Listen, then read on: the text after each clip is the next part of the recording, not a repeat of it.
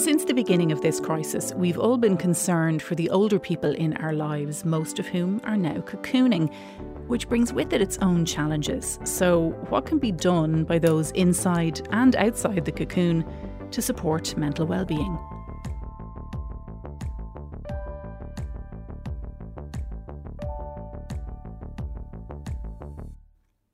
Hello, you're very welcome to today's You OK podcast. I hope you're managing to keep on keeping on, basically, and that you're finding, you know, moments of joy and humour in your day. Today, we're focusing on the members of our community who find themselves cocooning at the moment, which, you know, frankly, I'm sure is no picnic, particularly as today's 70 somethings, I mean, aren't really old in the way that they might have seemed 30 or 40 years ago. Thankfully, many of us get to live like a really full and active life for much longer now than we may have in the past which I guess in turn makes these restrictions really difficult for many older people. Dr. Declan Lyons, who is a consultant old age psychiatrist at St Patrick's Mental Health Services, joins me today to talk about some of the challenges posed for older people during this crisis, what they can do to mitigate against them, and what the wider community can do to support. If we think about the present circumstances, you know, they're pretty stressful. We've got restriction of movement, which is a very big stress. And, you know, it's part voluntary, it's about people restraining themselves and obviously being aware of the constraints. But we've also got a sense of isolation and loneliness and loss of connection with with other people. So they're very big stresses for older people to, to deal with. And I think they induce a sense of a loss, a loss of support, loss of contact, particularly with family, children, grandkids, a loss of uh, routine, which is fundamental to the well-being of, of, of older people in retirement who have time on their hands and who really value the structure to their day and also the loss of some services. For example, if you're the looking after a spouse of someone who is sick at home, are your carers visiting? You know, is your day centre open, we know it's not. So those are, are, are certainly losses, albeit temporary, that people are struggling with. And then I think the emotions that they induce are kind of fear and anxiety. Um, a lot of older people have a huge fear of the, the actual virus itself catching it or or spreading it even. Mm. Um, you know, people worry about being a repository of the virus, passing it on. And obviously, we've seen people suffer enormously. Older people suffer, you know, being isolated as they, they have a if they get sick and in a hospital, um, which is which is really as bad a fear as one can get. People have fear about existing. You know, will I will I get by? Have I enough supplies, medication, groceries? Uh, older people worry about their, their children, how their children are managing, you know, the loss of a job, income, uh, grandchildren's exams, schooling, that sort of thing. Um, and older people worry about themselves and their general health. You know, they yeah. would see it as a disaster. What, what, what would I do if I get sick? You know, do I have to go to this virus laden hospital or you know in, in in our case if depression comes back how will i how will i cope how will i get help how will i manage and and there can be a spillover into frustration um you know and that can range from the trivial i can't go to the the hairdressers to the chiropodist to the to important things. I can't get routine blood tests checked uh, with my GP, um, and and the sense of the sense of uncertainty is is very strong at the moment. Um, you know, we've been told to expect the worst week on week. When will this virus peak? Uh, it's very unpredictable. Um, the science is a bit ambiguous. Uh, when will the vaccine come? Uh, when will this end?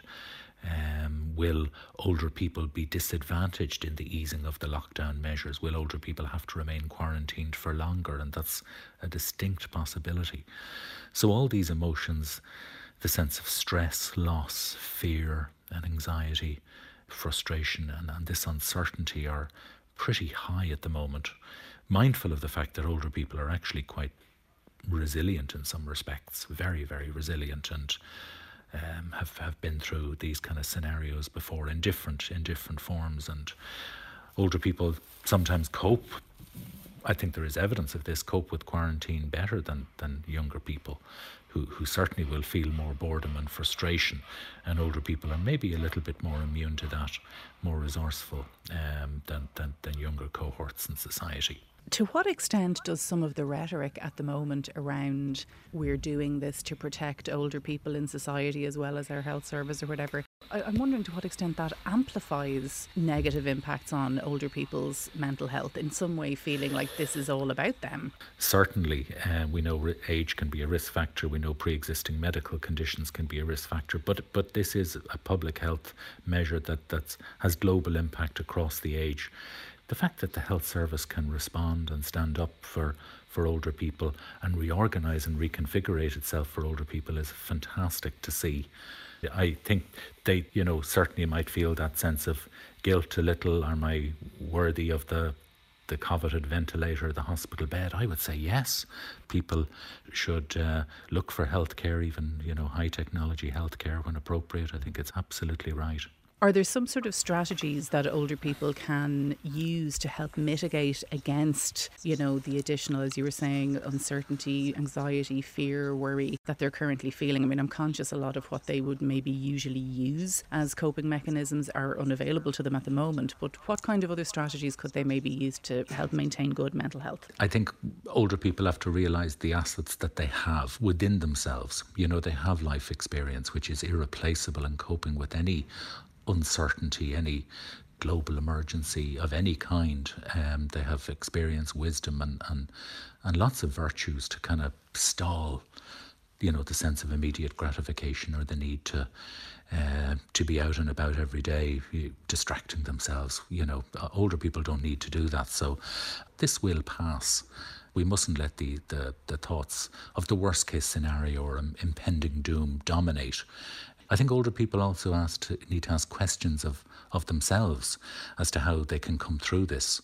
What can I learn? How can I adapt? What can I discover about myself or rediscover? How can I Im- improve myself or improve my, my, my environment? I think we are encouraging people to learn new skills, particularly around technology. And I think if older people can kind of just overcome the stubbornness sometimes that we see, uh, uh without being stereotypical, you know, some people, you know, don't, uh, you know, wouldn't have immediately gravitated towards technology. But we're seeing that changing now, which is which is absolutely wonderful maintain a routine.